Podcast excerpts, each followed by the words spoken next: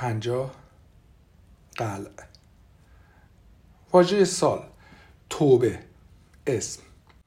تغییر بنیادین درونیات. سیر تحول ذهن شخصیت یا روش زندگی یک انسان. 28 فوریه 2018 دهمین سالگرد ازدواجمان. آدام عزیز امشب سالگرد ازدواجمان نیست.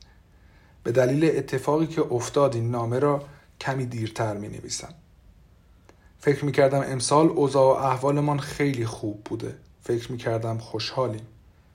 خودم خوشحال بودم و فکر می کردم تو هم هستی. از بیرون که نگاه می کردی زندگیمان کاملا قرص و پابرجا بود. اما من احمق کور و یک بیشعور سادلوه اشتباه می کردم حالا که حقیقت را می‌دانم هیچ چیز واقعی به نظر نمی رسد حس می کنم در یک گوی برفی گیر افتادم. یک تکان دیگر کافی است تا به کلی ناپدید شوم. مدتها حس می کردم انگار کسی ما را زیر نظر دارد و خوب نمی‌توانم آن را حس یا توضیح دهم. یا در قالب کلمات بیانش کنم اما فکر می کنم همه ما می‌فهمیم چه اوقاتی زیر نظریم. چه در محل کار باشیم چه در حال گرداندن سگ و چه در مترو. وقتی کسی زیادتر از حد معمول به سمتت زل زده باشد متوجه می‌شوی. همیشه می‌فهمی. غریزی است. معمولا وقتی از محل کار به خانه می‌رسم تو هنوز در خلوتگاه نوشتنت هستی اما شب قبل از دهمین سالگرد ازدواجمان دیدم در اتاق نشیمن نشسته ای و یک قسمت قدیمی از برنامه گراهان نورتون را در بی بی سی تماشا می‌کنه معروف است هنری وینتر هرگز مصاحبه نمی کند اما برای جشن انتشار پنجاهمین کتابش در پنجاه سال پارسال مصاحبه ای را پذیرفت. آن موقع آن مصاحبه را با هم تماشا کردیم. گراهان نورتون مثل همیشه با مزه و جذاب بود اما یادم میآید وقتی هنری وینتر را معرفی کرد حالم بد شد. پیرمردی که به سختی او را به جا آوردم لنگان لنگان به صحنه آمد و روی کاناپه قرمز نشست. اسایی با دسته‌ای که سر نقره‌ای خرگوش داشت به کت فاستونی و پاپیون همیشگیش اضافه شده بود. لبخند به لب داشت اما به نظر می رسید با لبخند راحت نیست. ای کاش هرگز آن مصاحبه را ندیده بودیم. اما دیدیم و تو دیشب چند بار آن را تماشا کردی. همان قسمتی که هنری وینتر نام تو را به میان آورد. بی سر و صدا در راهرو خانهمان ایستادم و نگاهت کردم که هفت بار فیلم را عقب بردی و آن قسمت را تماشا کردی. گراهام خم شد. حالا بین خودمون باشه. تماشاچیان خندیدن. واقعا نظرت نسبت به اقتباس تلویزیونی و سینمایی از کتابات چیه؟ آن لبخند دروغین از روی صورت به شدت چروکیده هنری محو شد. من تلویزیون ندارم. همیشه ترجیح دادم کتاب بخونم. گراهام جرعه ای از شراب سفیدش نوشید و سماجت کرد. اما باید اونا رو دیده باشی.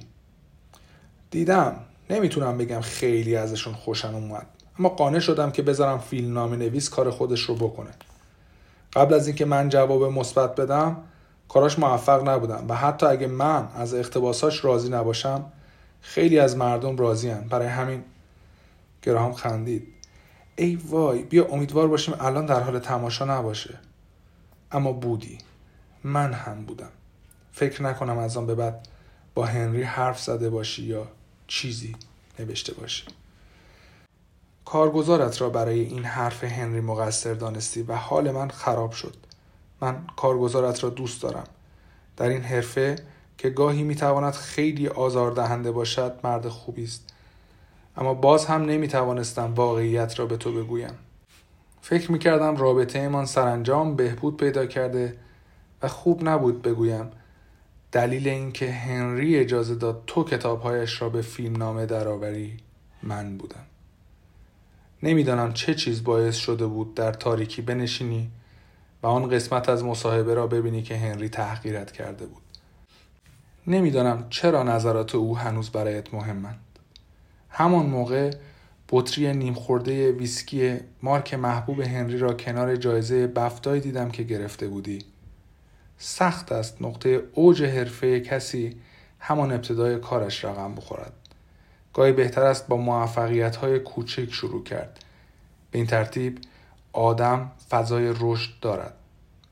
خزیدم توی راه رو. در ورودی را کوبیدم و بعد مستقیم دویدم طبقه بالا. داد زدم من میرم سری دوش بگیرم. تا فکر کنی تازه رسیده و تو را ندیدم. وقتی آمدم پایین تلویزیون خاموش بود. ویسکی قیب شده و جایزه بفتا در قفسه بود فکر کردم این همه مدت وانمود می‌کردی حالت خوب است در حالی که دل شکسته بودی هر شب که به خانه می رسیدم فیلم بازی می کردی. شغلت ایجاب می کند مدت های طولانی در تنهایی به سر ببری. گاهی از حد می گذرد. دلم می خواست کمکت کنم. اما نمی‌دانستم چطور. روز بعد سالگرد ازدواجمان تصمیم گرفتم زودتر از محل کار برگردم. می‌خواستم خوشحال و قافلگیرت کنم. وقتی داشتم از وسط باغچه به طرف خانه می‌رفتم حس کردم مشکلی پیش آمده.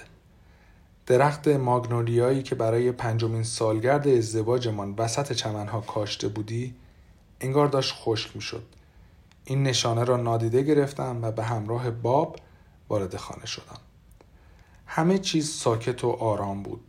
درست مثل همیشه که در مخفیگاهت مشغول نوشتنی. یک قوطی کنسرو لوبیای پخته روی میز آشپزخانه بود. فکر کردم شاید یک جور شوخی باشد. چون می‌دانستم قل هدیه سنتی ده سال زناشویی است. لبخند زدم و یک راست رفتم به اتاق خوابمان در طبقه بالا. تصمیم داشتم برای تنوع هم که شده به جای سگها کمی به خودم برسم و بعد تو را غافلگیر کنم. اما تو بودی که غافلگیرم کردی. هنوز در تخت بودی. به همراه دوست محل کارم. امروز صبح زنگ زده و مرخصی گرفته بود. حالا می‌فهمم چرا. وقتی پایم را در اتاق گذاشتم همه چیز متوقف شد. منظورم فقط تو یا او یا کاری نیست که می‌کردید. این هم نیست که نفسم بند آمد یا اینکه حس می‌کردم بند آمده. مثل این بود که خود زمان کاملا متوقف شد و منتظر ماند تکه های خرد شده زندگیم در جای فرود بیایند. همانطور خیره آنجا ایستادم چون نمی توانستم چیزی را که دیدم هضم کنم. دوستم لبخند زد. هرگز آن لبخند را فراموش نمی کند یادم میآید نگاه تو بین من و او میچرخید. همسرت جلوی در و فاحشت در تخت. تو ملافه را دور خودت پیچیدی و گفتی فکر کردم تویی. وقتی جواب ندادم حرفت را تکرار کردی. انگار اگر کلمات را تکرار کنی دروغ کمرنگ می شود فکر کردم تویی. همیشه وقتی به من دروغ می گفتی سرخ می شدی و در آن لحظه هم گونه هایت گر گرفتند.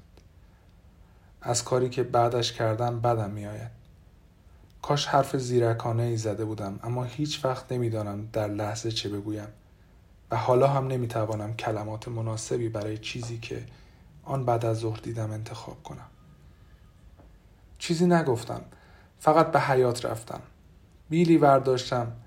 و آن درخت ماگنولیای لعنتی را که چمن تر و تمیزم را خراب کرده بود درآوردم. دوستم رفت و تو وحشت زده به من زل زدی. درخت رشد کرده و خیلی از من بلندتر شده بود اما آن را کشاندم تا جلوی در ورودی و از پله ها بالا رفتم. درخت دیوارها را خط انداخت و ردی از خاک و شاخه های کشیده پشت سرم باقی ماند. بعد آن را روی تختی انداختم که تو با او در آن خوابیده بودی و روی آن ملافه انداختم. مثل یک بچه. وقتی وسایلم را در ساک میریختم گفتی برای جبران این اشتباه هر کاری می‌کنم. مشاور تعطیلات. می‌تونیم بریم اسکاتلند درست مثل ماه اصلمون هر کاری. فکر نمی کنم دیگر چیزی بتواند کمکمان کند. تو جور دیگری فکر می‌کنی؟ همسرت